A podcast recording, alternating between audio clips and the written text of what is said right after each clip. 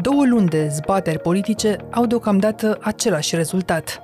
Fraze vagi, cu aer de declarații cifrate, cuvinte rostite apăsat, dar a căror înșiruire nu duce nicăieri. Și cu SR și cu uh, PSD se negociază pentru o susținere în Parlamentul României. În funcție de ce uh, au convenit, Partidul Național Liberal este în spatele domnului Ciucă, 100%.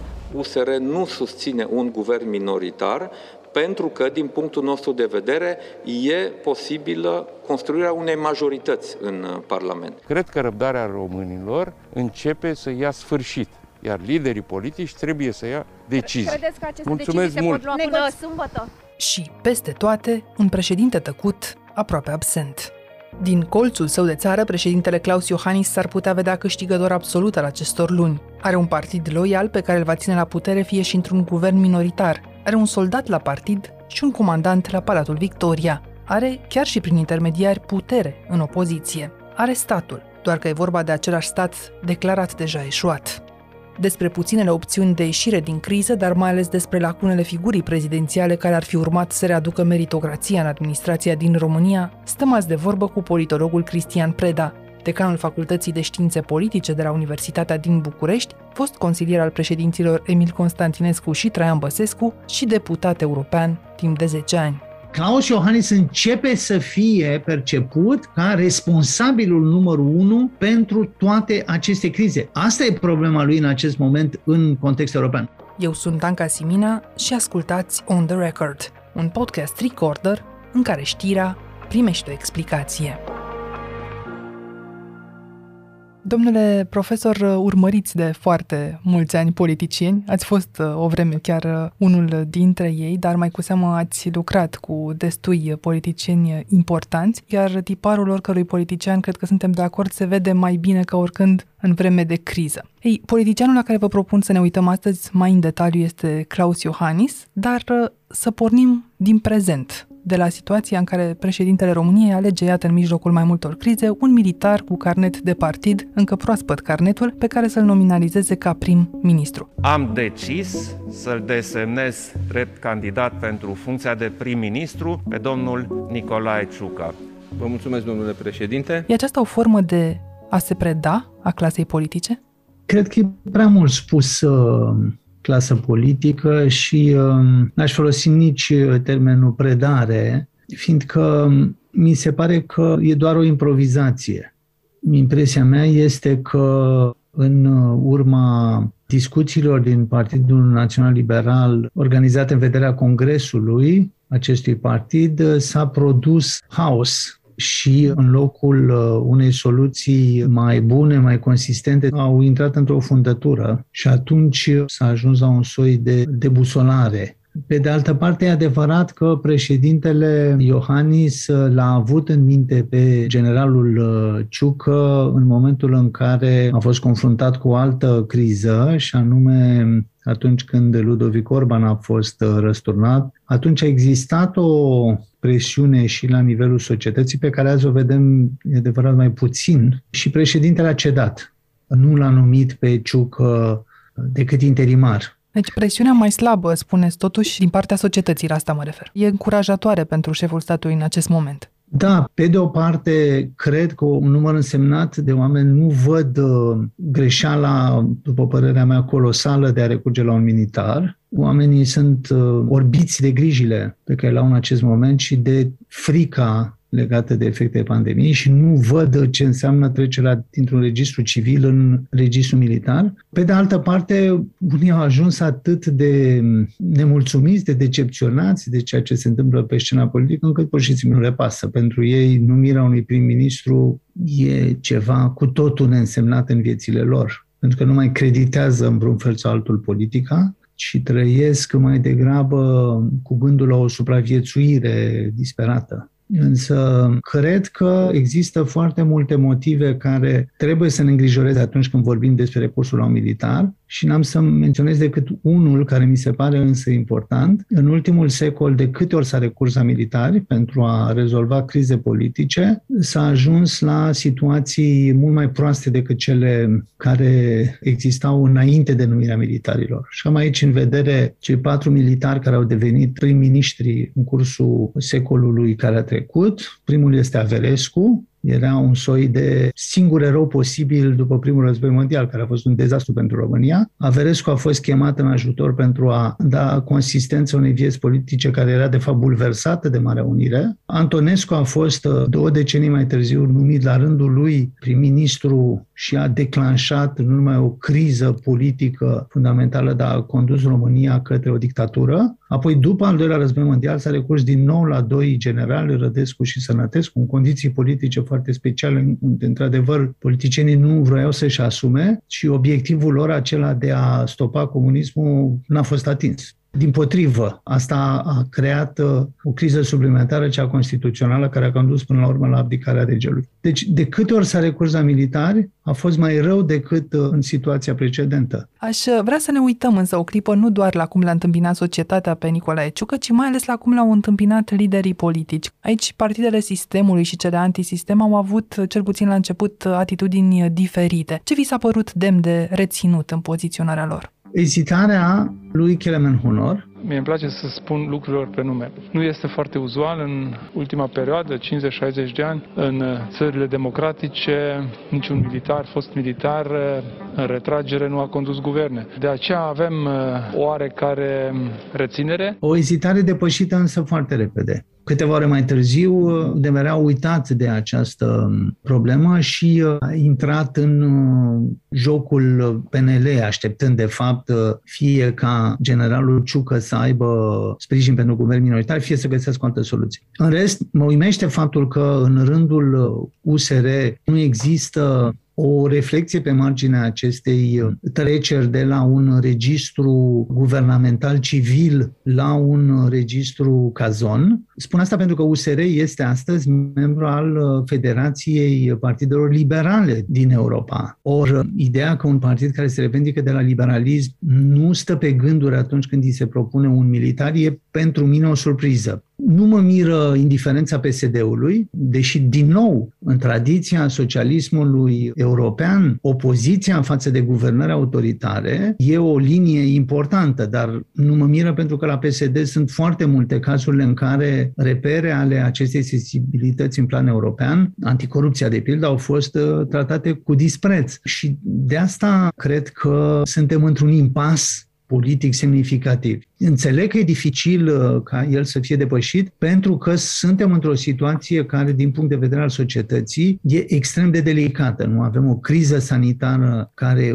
ucide pe capete și pare că elitele politice sunt uh, blocate în găsirea unei uh, soluții. Un impas, dar care nu ține de numele generalului Ciucă. Partidele par să accepte această nominalizare, mai departe vin complicațiile. Din acest punct de vedere știți destul de bine USR-ul și toate orgolile de acolo. Ați văzut și anunțul lui Dacian Cioroș cum că partidul ar accepta acum refacerea coaliției chiar și cu premierul Ciucă respins anul trecut de acest partid, cu condiția să își recupereze ministerele și să se respecte calendarul reformelor. Sunt uh, PNL însă și USR într-o ostilitate greu de depășit? E prea târziu pentru refacerea coaliției?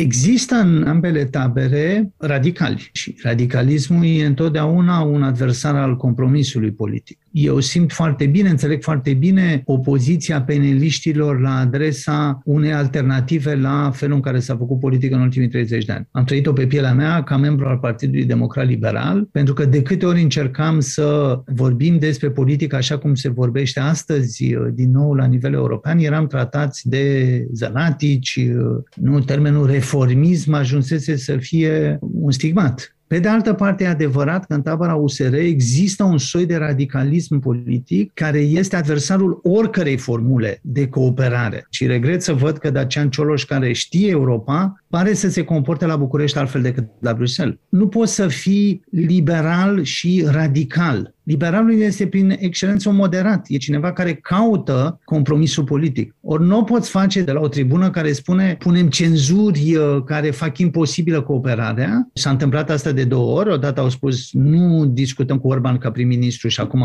nu discutăm cu Câțu ca prim-ministru. A face asta înseamnă a nărui posibilitatea unei înțelegeri. Și aici trebuie să aleagă o cale această formațiune. Ori rămâne etern în opoziție, până în clipa, probabil foarte îndepărtată în timp în care obțin o majoritate la urne, ori caută să intre într-o dinamică a colaborării pentru a forma guverne. E evident că numărul celor care vor să facă un compromis e minoritar și e nevoie de un soi de schimbare a filozofiei, adică un partid care e în Parlament din 2016 nu mai poate să fie un partid antisistem. Nu poate să fie simultan un partid antisistem și un partid guvernamental. Trebuie să aleagă mai sunt însă doar 24 spre 48 de ore pentru schimbarea acestei filozofii, cum spuneți, e greu de crezut că se va întâmpla așa, totodată ceea ce părea imposibil acum o lună nu pare chiar imposibil azi, și anume intrarea PSD la guvernare alături de PNL și de UDMR, în ciuda aversiunii declarate timp de câțiva ani de ambele părți. Ați trăit un moment similar, dacă mi-amintesc bine, în decembrie 2008, atunci când, pe de-o parte, televizoarele anunțau că PNL și PDL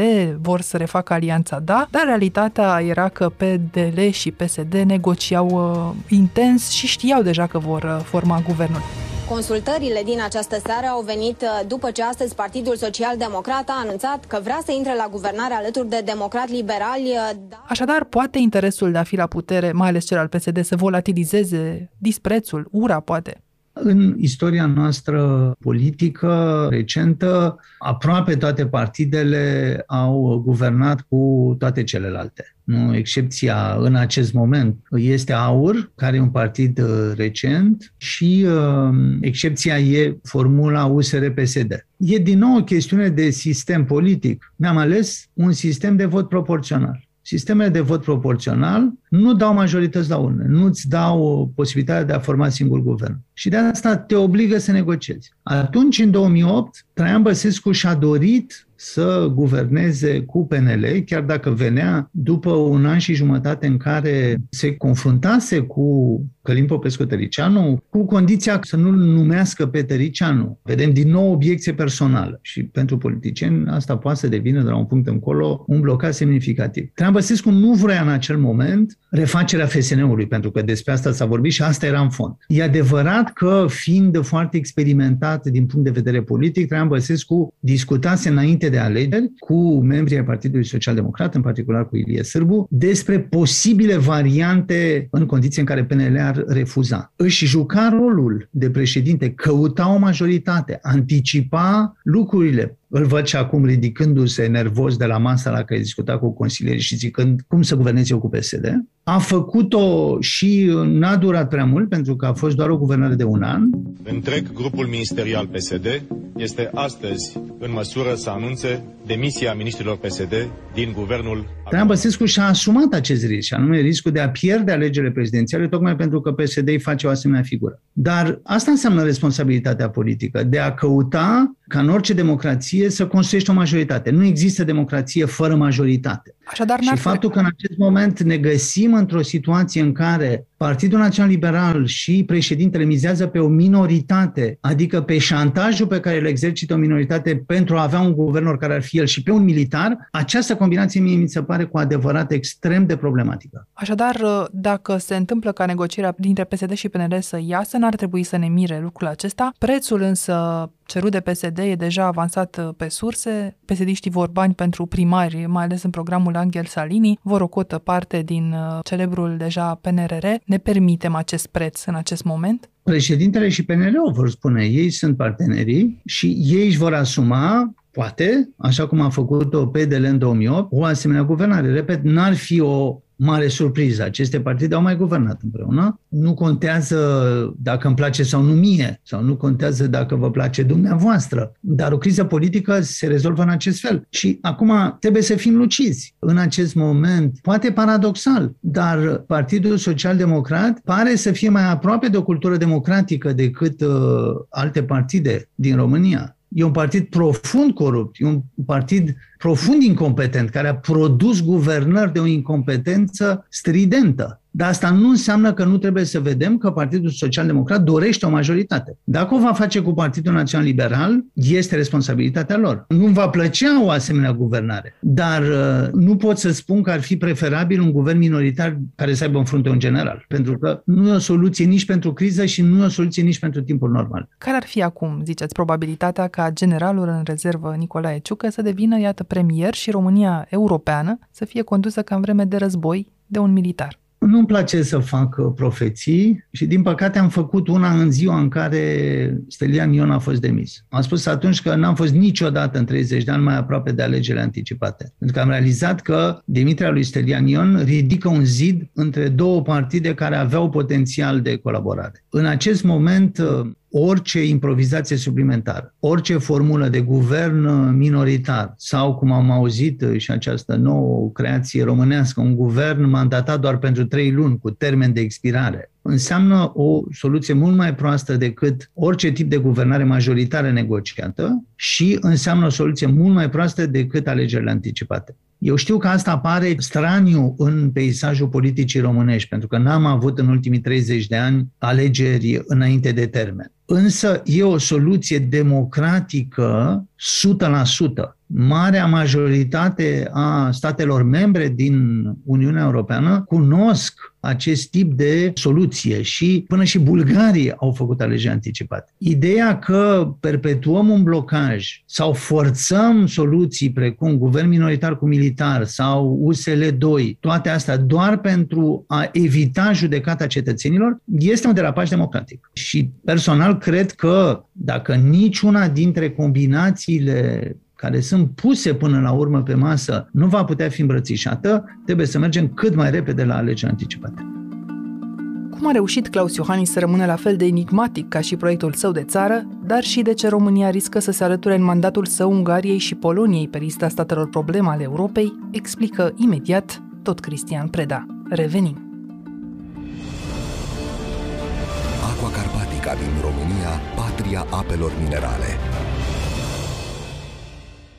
Vă propun, domnule profesor, să ne întoarcem acum cu fața spre președinte, pentru că, indiferent ce vot final va da Parlamentul după ce sâmbătă va primi o listă de miniștri, președintele Claus Iohannis a făcut această alegere, un militar, a cărui calitate principală e încrederea pe care eu conferă domniei sale și nu societății. Ce spune această alegere despre președintele României? Suntem azi în fața unui alt Claus Iohannis decât cel reales acum 2 ani, cu 66%?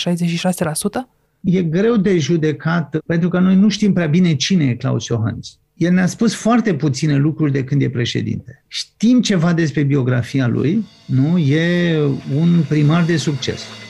Bine ați venit, domnule primar! Bună ziua, bine ați revenit la noi! Bine v-am regăsit da. după o vară ploioasă. E adevărat și se vede și acum și toamna va fi la fel. Dar va fi mai agitată politic. Uh, da, va ploua mai mult.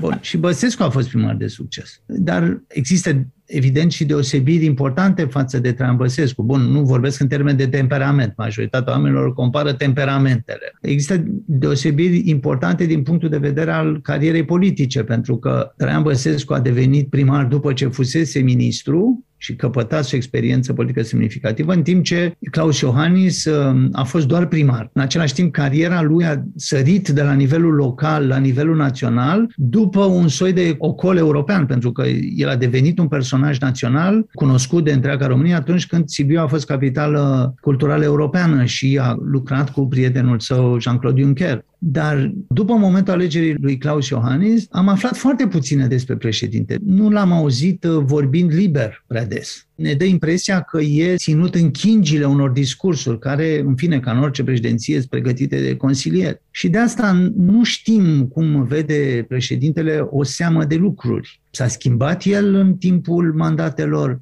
vedea altfel lumea politică în 2014 uh, decât o vedea astăzi. E greu, pe de altă parte, să judecăm dacă e un alt Claus Iohannis, pentru că nu știm care sunt cu adevărat uh, obiectivele pe care și le-a dat și pe care, să zicem, le consideră bifate.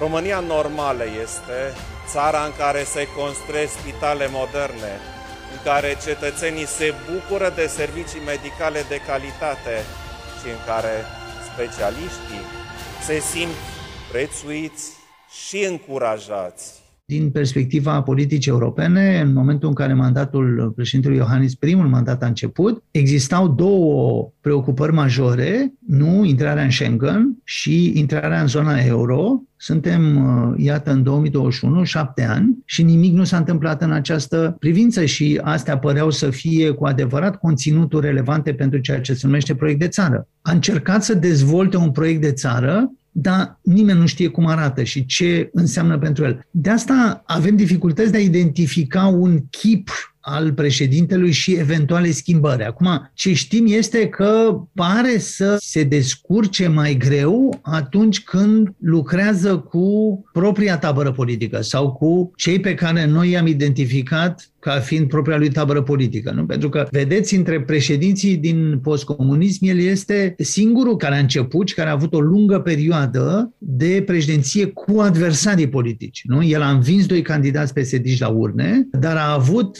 de a face pentru o lungă perioadă de timp cu psd ca prim-ministri.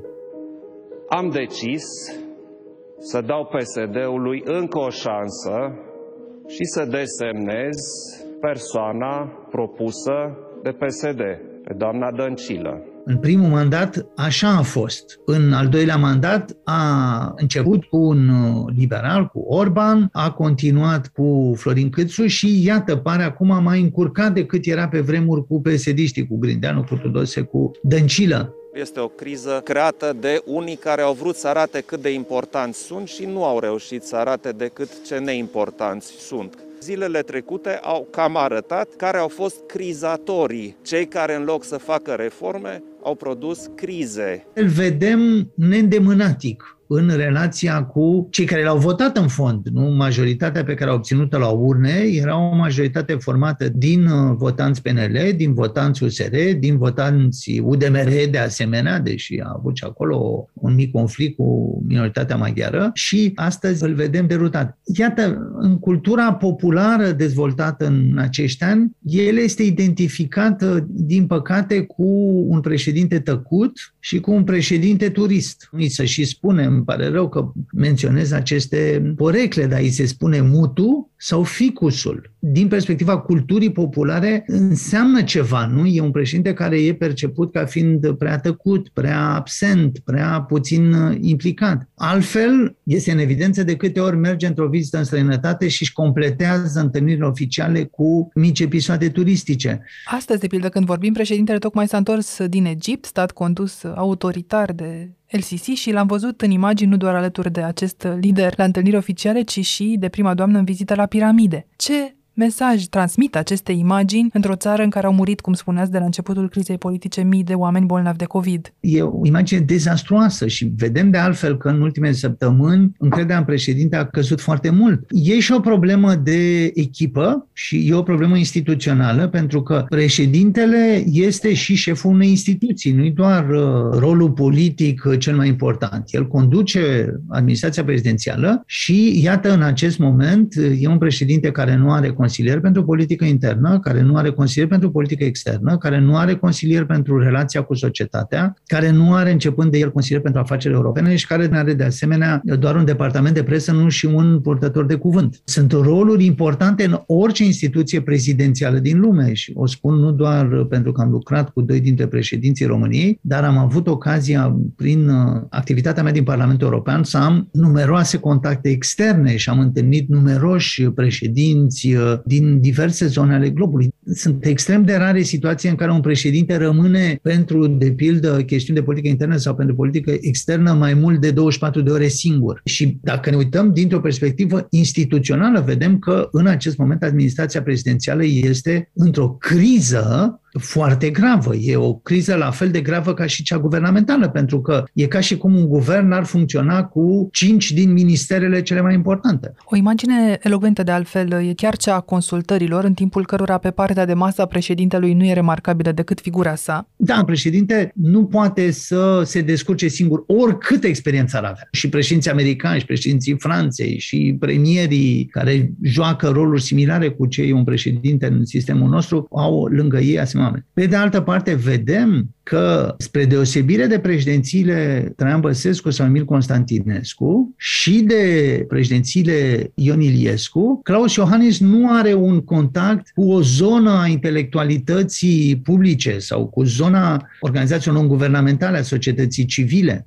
care să-l ajute în toate sensurile, prin întâlniri în care să se poată dezbate chestiunile zilei, printr-un sprijin explicit în societate. De altfel, cum remarca recent și Valeriu Stoica, Partidul Național Liberal a pierdut legătura cu intelectualitatea. USR-ul pare să nu fi avut niciodată Și iată că avem în această tabără anti-PSD partide care nu au un sprijin în societate în voci semnificative și care să fie corecte. Nu vorbesc aici despre vocile care Aservite. se poziționează, da, care se poziționează politic pentru că sunt, uh, cum se spune, pe un stat de plată. În aceste condiții pare că avem partide și un președinte în acest moment care sunt decuplate de, ca să zic așa, contactul cel mai simplu de făcut cu societatea. Spun asta pentru că mă gândesc la ce a făcut Emmanuel Macron acum uh, 2-3 ani, atunci când a fost confruntat cu revolta vestelor galbene. Atunci președintele Franței a decis să meargă în diversele regiuni ale Franței și să petreacă în întâlniri de 7-8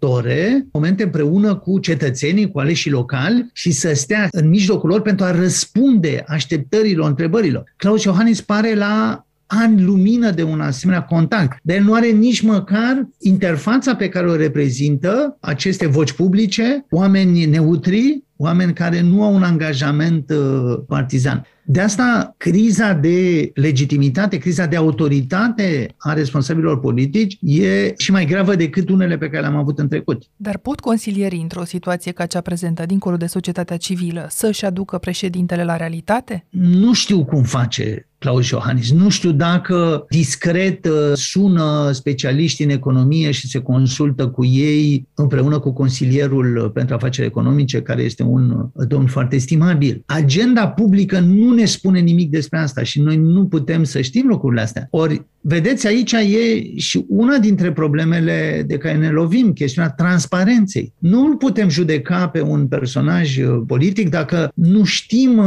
ce face. Și atunci inclinația noastră în societate este să le dăm dreptate celor care îi reproșează adesea lui Claus Iohannis din opoziție sau din altă parte programul scurt. Câte vreme nu avem acces la un program mai lung. Cât ar trebui să lucreze însă un președinte ca să aibă cât de cât contact cu realitatea țării peste care guvernează? Un președinte e președinte 24 de ore din 24. E un episod pe care îl povestiți despre Emil Constantinescu la un moment dat, cum ați cărat împreună scaunele în sala Unirii în 1999, pentru că a doua zi urma să se întâlnească acolo societatea civilă și președintele însuși a pus umărul la asta că nu era timp să o facă altcineva. Da, mulțumesc că îmi reamintiți acest episod. E semnificativ pentru regimul nostru, pentru că acela e un moment în care Constantinescu era confruntat cu o criză de proporții o grevă fiscală anunțată de patronat, o opoziție foarte aprigă a sindicatelor și multă reținere din partea clasei politice. Și atunci a încercat imposibilul Emil Constantinescu, a chemat la Cotroceni pentru a face un soi de pact cu câteva luni înainte ca România să fie acceptată de candidată la aderarea europeană și președintele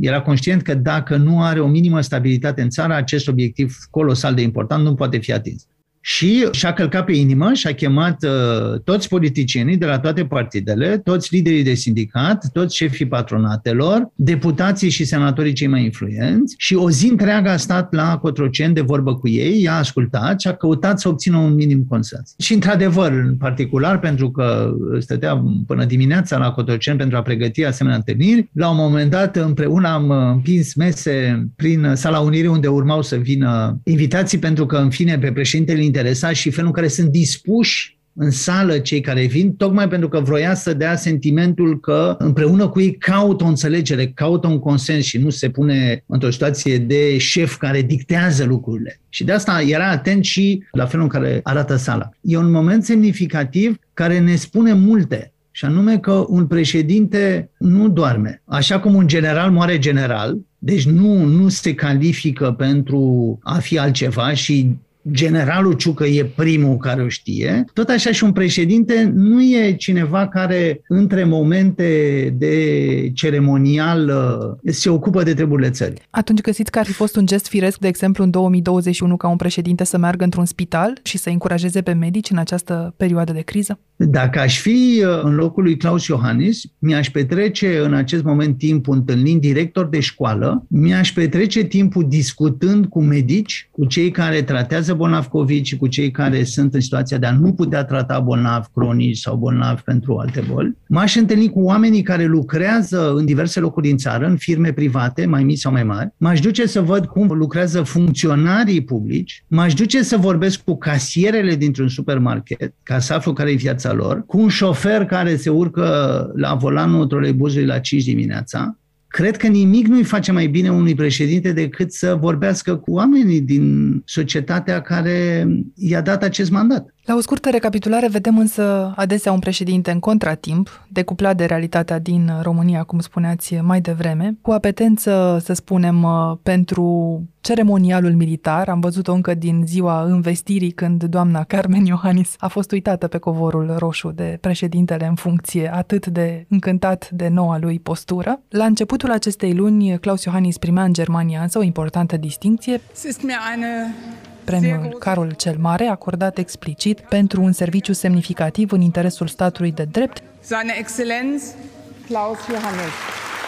Dar la scurtă vreme am văzut în ziarul german Frankfurter Allgemeine Zeitung un articol amplu cu titlul Câștigătorul premiului Carol cel Mare e pe căi greșite. Sunt sigură că păstrați legătura cu foști colegi de la Bruxelles. Are în acest moment uh, Klaus Iohannis reputația știrbită în uh, Europa? Am lucrat foarte de aproape cu politicienii um, germani din PPE, din CDU și din CSU și pentru ei Iohannis a fost o, uh, o enigmă. Sunt foarte apropiat de cel care a făcut campanie în 2014, singurul pe care Claus Iohannis l-a acceptat ca trimis al Partidului Popular European în campania sa. A fost un important membru al Comisiei de Politică Externă din uh, Parlamentul European, uh, un om cu o experiență uriașă, Elmar Brock și am discutat deseori cu politicienii germani care păreau să fie cei mai interesați despre Klaus Iohannis și ei n-au înțeles niciodată de ce Klaus Iohannis a raliat atât de greu cutumelor din Partidul Popular European. L-au respectat însă și ei și alți membri ai Partidului Popular European pentru faptul că încarna o anumită idee despre politică pe care au exprimat-o de fapt cetățenii alegându-l pe el și nu pe Victor Ponta și ulterior ulterior pe Dăncilă. Pentru că ce e semnificativ în alegerea lui Claus Iohannis în 2014 este faptul că în fața unei opțiuni naționaliste, patriarhale, autarhice, anti-europene și respectiv a unei oferte de a alege drept președinte pe cineva care vine dintr-o cultură a minorității naționale, care e deschis